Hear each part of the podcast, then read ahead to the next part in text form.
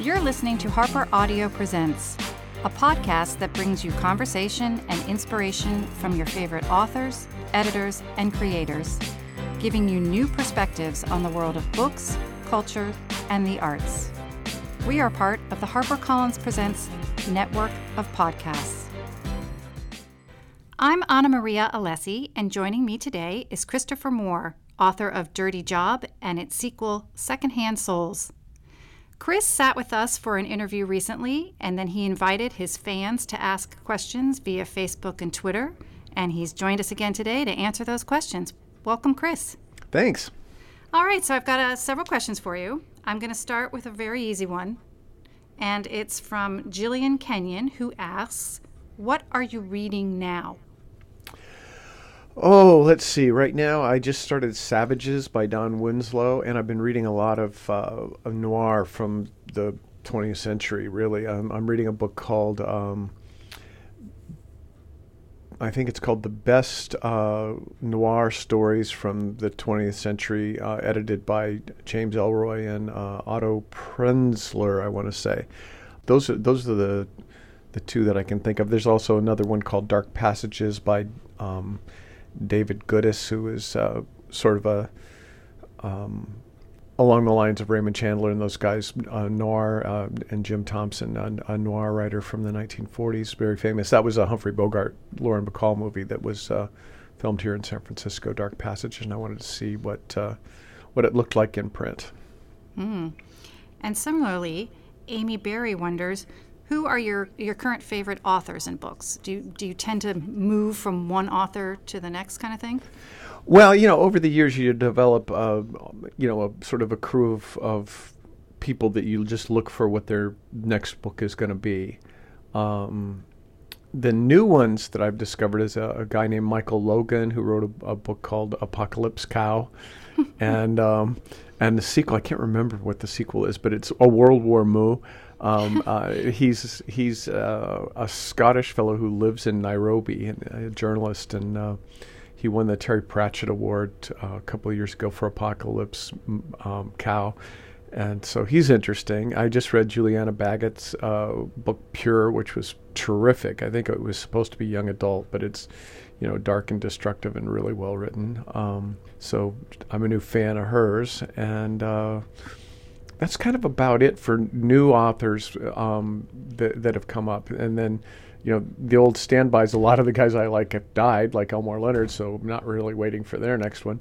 But uh, I always read uh, when Carl Hiaasen has something out, or Dave Barry, or any of the David Sedaris, anybody who writes funny stuff. I always try and read the new stuff. What what percentage of your day is spent reading versus writing? Less and less as as media encringes. I'm I'm mm. sort of looking forward to having lunch with my writer friends when I'm on tour um, coming up because I want to ask them about this. Is that I obviously I, I, love to read. That's what led me into being a writer, but. As you know, you're always one click away. Even now, with the you know, if you're reading on a device, you're one click yeah. away of something that's easier and more passive and and uh, shinier than than reading. So I'm I'm sort of chagrined at how little I read compared to how much um, I might be writing, and and I not just how much I might be writing, but as, as how much I might be consuming other media, whether it be games or you know series television or yeah. movies or or you know some garbage like that that's just sort of passively fed through your eyeballs or reading you know crap on the internet. I mean is right. that reading? Right. that's sort of like a, I, I used to count you know writing every day was uh, if i wrote in my journal that was writing you know. But you know i may answer 20 emails is that writing? I don't know. Um, and uh, so so the actual formal time spent writing when i'm on a manuscript probably exceeds the amount of time reading but on a day-to-day year-to-year basis i probably I probably read an average of an hour to an hour and a half a day, which is down from, you know, maybe twice that um, 10 years ago. All right, now Steve Keat wonders how much of an influence was Terry Pratchett? None at all.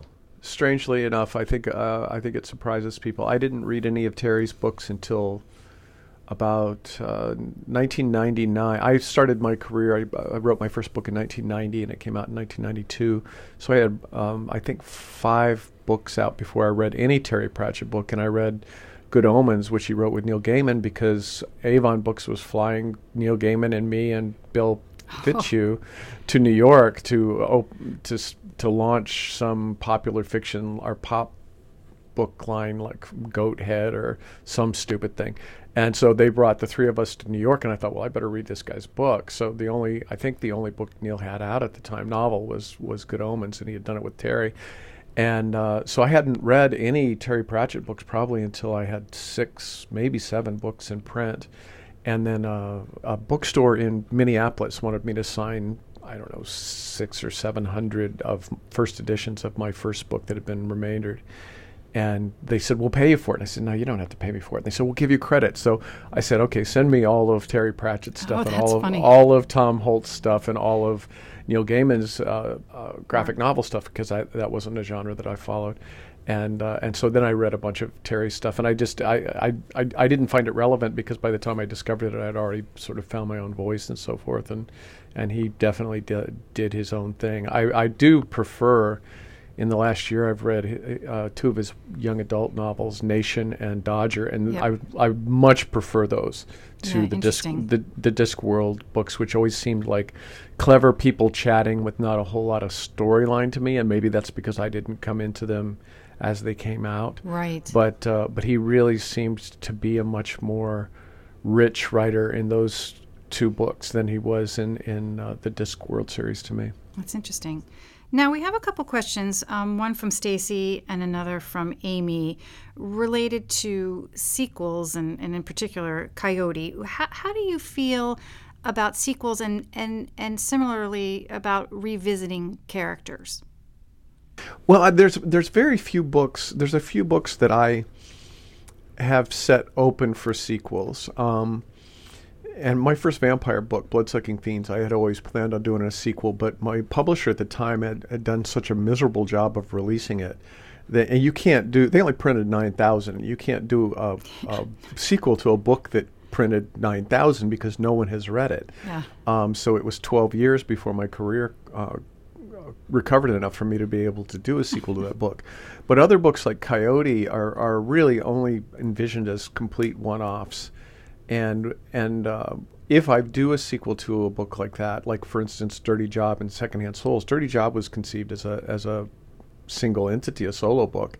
And I've only gone back to do a sequel because of the demand, you know, and people saying, you know, why don't you write another one? Please write another one. And they love the characters, and and it's set where I live in San Francisco, so so research is easy for me. Um, See, now you've opened the floodgates, though. People think Yeah, if they just, well, if they um, just beg long enough, well, but happen. but but there's just you know I can just say there, I'm just not going to write a sequel to Lamb unless I'm just starving and living in an, un, uh, you know under an overpass in a cardboard box, and and then maybe okay, I I will write a sequel to Lamb. But at this point, I don't want to do that. Coyote is the same way. It, it stands on its own, and also now it's been you know 24, 25 years since I Yeah, wrote long, Coyote. yeah. So so trying to revisit those characters after so long. Um, I'm not sure it would it would work. I'm a different person, and uh, you know the I write about the Crow Indians and the Crow Reservation. and That's changed completely since I was there um, because they brought in casinos, and the you know the per capita income of everybody on the reservation went up by probably a thousand percent since I was there. So um, yeah, there's a lot of them that, that they just don't work in that respect. Um, there are characters that I've created that carry on that I would, you know, I would Pocket, which I created uh, for Fool, which was King Lear done from the the Fool's point of view. I really like writing him, and I have the all of Shakespeare's canon to write him into. It only takes a, a little bit in, of inventive, inventiveness to get him, you know, into the next story. So I've already put him in Othello and Merchant of Venice in Serpent of Venice, and, and I would definitely revisit him. But um, there's just some, you know, when you write the greatest story ever told, which is what Lamb is, you, you there's nowhere to go it down So, yeah, if you do a sequel. you're done, You know, yeah. and I tell people that because people always want a sequel to that, and I say, yeah, you know what you're going to say. You're going to go, I liked it, Yeah, I but liked it wasn't as good as Lamb. Yeah. You know, th- so there's a no win for me in that respect. And, and I totally understand that I want more of this feeling. I certainly have that when I read a, a you know get attached to characters I really like or you know when uh, you know there's a movie I really like or something like that. So I get that, but but from the point of view of the artist, uh, if I can be pretentious enough to refer to myself that way, you don't want to write the same book over and over again. No, I don't. yeah. I don't want to do that. It's it's then I might as well have a real job. Um, if I'm just going to, well, I, I mean, seriously, No, that you you you work very hard as a as an author, um, to get paid. I mean, for me, it was a get paid to do what I love to do, and if I'm just doing a rote task, it doesn't seem like I'm really fulfilling that goal. Um, and so I don't, you know, I didn't. I'm not writing Practical Demon Keeping 27. It's not to say that people aren't wildly successful to do, you know, Yeah, in doing that do do that. Yeah. Um, but but I have uh, I don't know if my attention span would handle sort of that fill in the blank uh, outline formula making and and which isn't to say that that's always the case with sequels. I I found writing Secondhand Souls was harder than writing A Dirty Job because there were so many balls in the air already. And Dirty Job, I had 400 pages to sort of create this world and reveal it to the reader. And in Secondhand Souls, it was all up and running. And so I just was like, oh my God, this is sort of like a, a lot of plates spinning at one time. And, and so it wasn't easy. Um, so, you know, I, I don't want to imply that it's always easy to do Secondhand Soul or to do a, a sequel, but it's, it's often repetitive.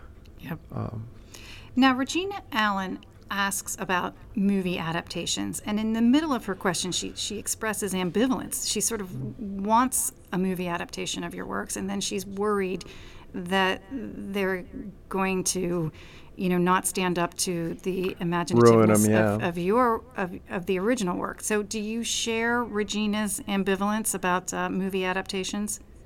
I think so. I, I it so much of it depends on the talent of the people that are involved and how much or little they're stepped on by people who aren't talented.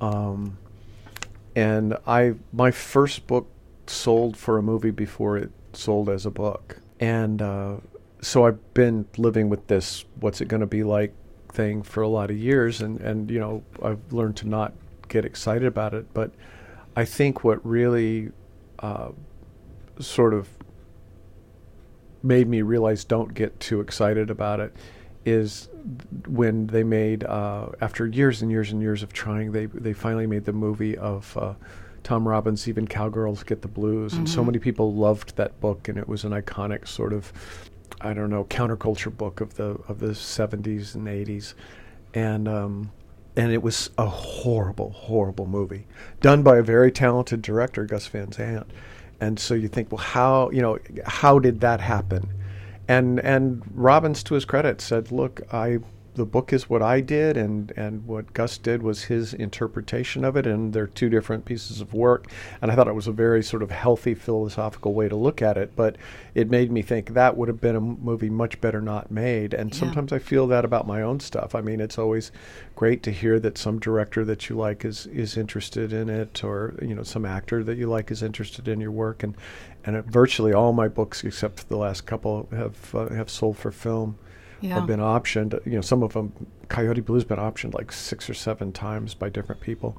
Um, but you just sort of back off and go, well, we, you know, I, it's not so much you'd like to see a movie made. It's like it's you'd like to see a good movie made. Right. And um, uh, I just read a script for one of my books, and I won't. I don't want to embarrass the the people who wrote it, but they wrote it on spec, which is sort of brave, I guess, because they can't do anything with it without my permission, and it's kind of awful, you know. And I feel horrible. The first thing is you don't want to tell anybody, oh, it's kind of awful, um, but it's also something you you can't back it. I can't say yes. I think you should take this to Paramount and see if they'll make this awful movie. Right. So so yeah, I am a little bit am- ambivalent about it. I'd love to see a, a, a good movie made of of Fool or a good movie made of Lamb or a good movie made of of uh, actually Lamb. I think would be is a series. I, I've never thought it would be a, a good movie. I thought it was it would be you end up uh, much more not to go down this rat hole, but I think novels lend themselves much better to, to series television than they do to, to film, especially sort of rich,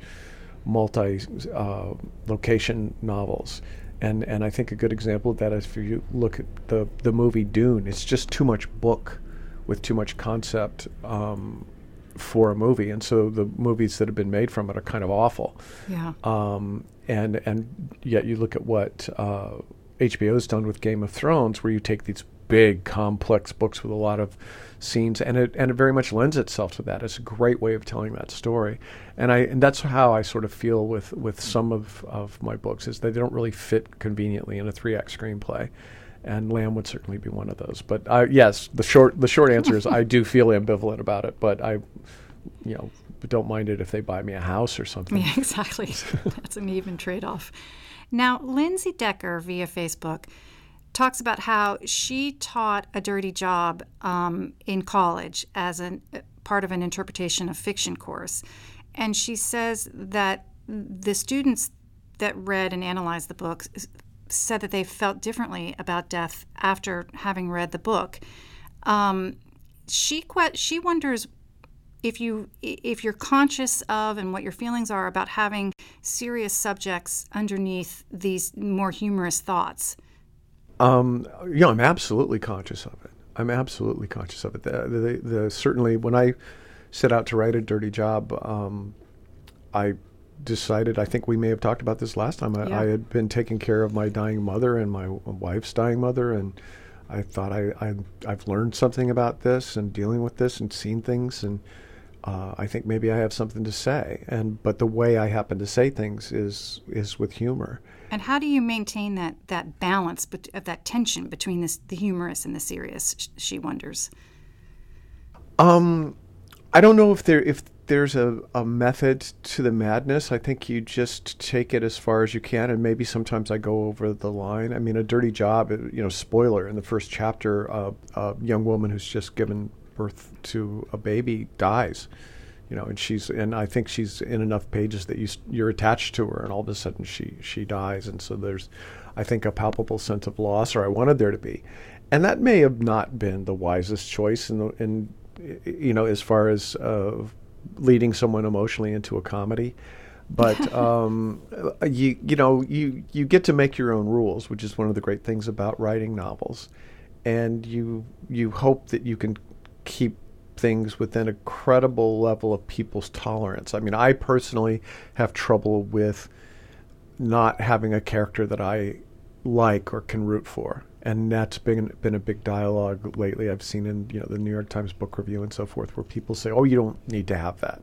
You can hate everybody, and it's okay." And I personally, that's fine, but I'm not going to finish the book Yeah. or finish watching the series or finish watching the movie if there's not someone that has some redeeming moral character that I can I can you know be on their side I don't I'm not interested in it and so I try to always have that for the reader to identify with now as far as how serious you can go and uh, you know nothing's really off limits uh, you know but but I'll stop if I think well that's that's too dark to be funny Yeah.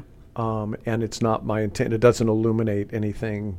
It doesn't say anything by being dark. But you know, there are a couple of moments dealing with. I think even in my goofy vampire books, there's a couple of moments where the characters are dealing with homeless people in San Francisco, and and they get pretty. sa- It gets pretty sad pretty quick. Um, but that's sort of on purpose.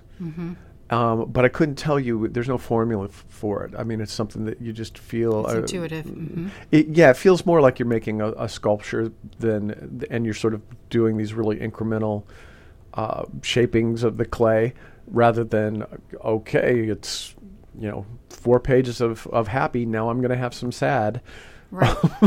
You know? Now, Lindsay also wonders what your thoughts are on being taught in a college course. How do you feel about that?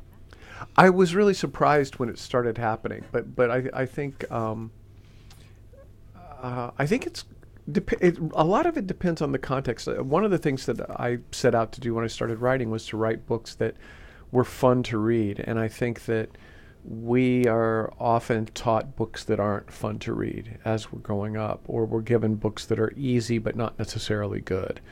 Um, to sort of fill in that gap of you know slogging through 500 pages of you know Henry James or something like that, and um, so so I'm I'm delighted that that people want to teach my books to if they sort of want to bring the joy of reading and and you know I guess, literature with a big L, although I have never considered that what I do.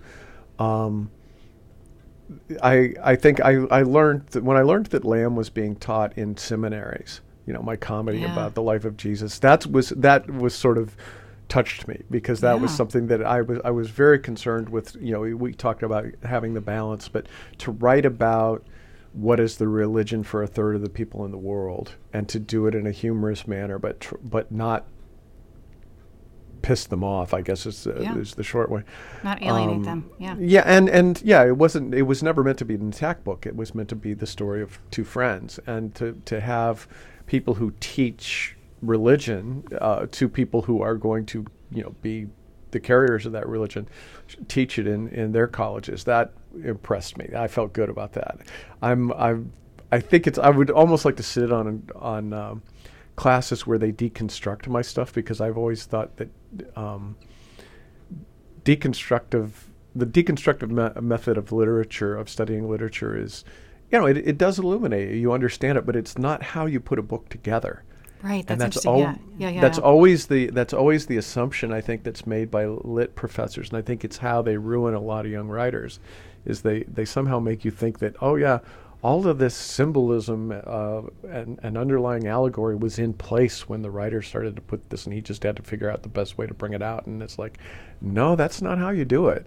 That's right. not how it's done. It's not put together with, with that. I mean, no, which is not to say that you don't have themes in mind, but uh, you're you're much more a, a prisoner of the story than than they make it out to be. And a lot of times, you're doing what you're what you're doing for completely dramatic reasons rather than than some underlying uh, meaning or underlying message that you have. It, it just uh, deconstruction and construction of the stories are are com- two different things, and so mm-hmm. I'm only conflicted in that people try to. Uh, extrapolate my process by looking at the work rather than just looking at the work and defining it itself. And and you know, I'm so the short answer, which I probably should have gone right to, is I think it's great that they're teaching that they're teaching my books. Um, I just don't want anybody to ruin somebody who's aspiring to write by using my stuff as an example of you know this is how you do it. Um, I'm I'm not sure that it's going to work for a lot of people. Now, a related question from Patty Marvel is uh, was there a teacher who inspired you to write? Or was there one that was so discouraging or, or just sort of rude about it that you, you made up your mind that you were going to show that person? Yeah, there there was in high school. I had a. Uh, I mean, I, I had wanted to write before this. I start I started thinking about wanting to write when I was about eleven or twelve. But I was I think a senior in high school, and I had taken an advanced composition course as a as a junior in high school from this one teacher, and then I signed up for her creative writing class uh, the next year, and um, and on her opening day, you know, as she's sort of going through this the syllabus, she said, you know, there are people, you know, there are certain uh, character aspects that people have to become uh, professional writers, and some people have it, and some people just don't. Like Chris Moore. I mean, out of 30 people in this class, on the first day, she singles me out as being the one that doesn't have what it takes to be a professional writer, and I was like, okay. So I like to mention every time I visit my hometown and they interview me as the only professional writer to have come out of that school ever, ever. Yep. Um, I like to mention her name That's and tell good. that story. Um, Louise Rosen, may you burn in hell. There you go. Um, and uh, so, so there was that. Um, and and then I had I had a really great teacher as um, in my early twenties named Shelley Lowenkopf, who's still around, who uh, who taught at the Santa Barbara Writers Conference, which is where I encountered him. But but you know he sort of made his living teaching the professional writing program at USC, and um, just a brilliant, brilliant teacher who who sort of uh, he was one of these teachers who would tell you stuff and then two years later you would go oh that's what he was talking about um, uh, you know when you were actually ready to learn what he was trying to tell you and and he at the t- at the time I mean I think Shelley changes his focus from t- time to time as as he delves into storytelling and so forth and, and tries to teach it. But at the time, he was really focused on character. And I think that his, and I, you and I talked about it the last time, is in creating characters. His uh, sort of method of, of going after creating characters and giving every character his own agenda and his own personality and his own space in the world. Uh, I think it it's informed my writing and really really helped people relate to what I do. You know, I the, I can get away with doing a lot of really goofy stuff because people like the characters and, and want to find out what's going to happen to them. And I attribute a lot of that to what I learned from Shelley Lowenkopf. That's nice. Now, Walter and I want to know. Do, when you when you write a book and when you finish it, do you, do you tend to have a favorite character? Walter wants to know specifically if you have one for uh, practical demon keeping. I oh yeah, I, t- I tend to not always, but I, I there's parts when you're writing a book, especially if it has a multiple a, a big cast and and Practical Demon Keeping for a fairly short book has a lot of casts uh, a lot of people in it, and it's a multi point of view book. So the each chapter you you move to a different person's point of view. Um, but when I would get to certain characters, and when I get to certain characters where I get to write that character, I'm sort of like, oh, this is going to be a good day. Um, and uh, certainly in that, the demon Catch is terrific. Um, and and my favorite, and I, I actually bring it back in Lamb. Um, you know, we talk about sequels. A lot of it is like, well, I, I have this demon that's not doing anything, and I need a monster in this part of the book. So, so um, he was definitely my favorite from from Practical Demon Keeping, and he was the inspiration for Practical Demon Keeping because I invented the character oh. long before I wrote the book. I was uh, when I was a kid, um, and just I had you know my first car, and I would drive around you know at at night by myself, listening to you know Springsteen on the tape player with my jaw clenched, you know, sort of staring into the existential abyss of my windshield in Ohio winter, you know, and I'd get stopped by the cops all the time because really you must be up to something, right? Right. You're just a kid out riding, driving by yourself and I, they would search my car, and there was never anything in my car for the search, but they would sort of hands on the hood, and then they'd search my car every time, and I always wow. wanted to, and I always wanted to say, "Don't reach under the seat," and they would say, "Why?" And I go, "Because there's a big monster under there." And you know, there was just this sort of kid revenge of I'm just being sort of jerked around by these cops, and my dad was a cop, yeah. So I really should, you know, I, I really kind of knew that this was not probable cause, as it were. Um, but you can't. My dad had also taught me don't argue with them. Uh, yeah, very important. Uh, yeah, as, as we've all learned, um, are, are learning uh, currently. But uh, so I that's where Catch came from was just being able to have this, you know, uh, the absurdity of underneath the seat of the car was this big monster that would eat you, and so I sort of made that. I don't know, like 17, 18 years later, I made that come to life in, in the book. So he definitely is my. That's a really long answer to what's your favorite yeah, character, but, but he's definitely definitely my favorite character from Practical Demon Keeping. That's a great story. Now, Belle and Mr. B want to know: Do you have any living pets? And Skellers don't count. I have two ex pets that are living. I think are living. Um, when what? I sold my house in Hawaii, well, here's the thing. David Byrne says uh, in the little book that comes with Stop Making Sense, um, the live album, he says uh, cats like houses better than they like people. And I had a place in Hawaii that was right on the edge of about, I don't know, a thousand acres of jungle.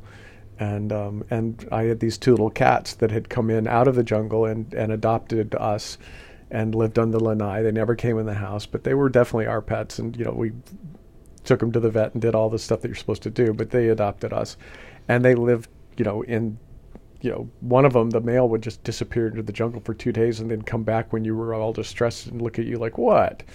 um, so when when we were moving from when my wife and I moved from Hawaii to San Francisco, we sold the house and and we asked the people as part of the contract to adopt the cats and take care of them because they weren't going to do well in the that city, so you funny. know. And so they're still there, and we occasionally get updates do on. you get them. updates? Yeah. Yeah, but um, but so yes, the short answer is I have living pets somewhere. Somewhere but, in Hawaii. but not yeah, but not with me. And since I've been in the city, because I do travel for you know for work a lot, um, having pets isn't really practical for me. You know, I, I dog or cat. I, a dog is just almost a full time job in the city because you have to walk Yep. them and stuff like that. And Yep. it's like uh, that's what you how you want to spend your life. That's fine. But I have enough reasons to not write. Having to take the dog out for a walk every three or four hours is not one I need to add to it. All right, and our final question via Facebook from Terry Lesh is My granddaughter's first word was kitty. Should I be concerned? I don't think so. I I think you're fine. Uh, Those uh, you know, spoiler alert. That's uh, that's one of the things that Sophie says in A Dirty Job that turns out to to really have un, a lot more dire consequences than most little kids saying it. But uh, but I like that people associate that. I thought the, the the whole idea of having this cute little kid saying this innocuous thing the way little kids do and having it kill people um, was. Uh, was was a, a fun construct that that I I enjoy and I play with it in Secondhand Souls a little bit too. Yeah. Um, but uh, no, I think she's fine. I'm glad to hear that. It would have been a sad way to end if you'd said, yes, you need to you need to seek help immediately. Exactly. Yeah, yeah. have that child's vocal cords removed. All right, well, Christopher Moore, author of the hilarious Dirty Job and the equally delightful Secondhand Souls, thank you so very much. Thanks a lot for doing this. Thank you for listening. This episode was edited by Kat Theck with production help from Jennifer Monroe. The books featured in this episode are available for purchase wherever books are sold. Please be sure to subscribe to Harper Audio Presents, and you can send us a question or comment via our Facebook page. We hope you'll join us next time as we hear more from the leading figures across books, culture, and the arts, all brought to you by Harper Audio Presents.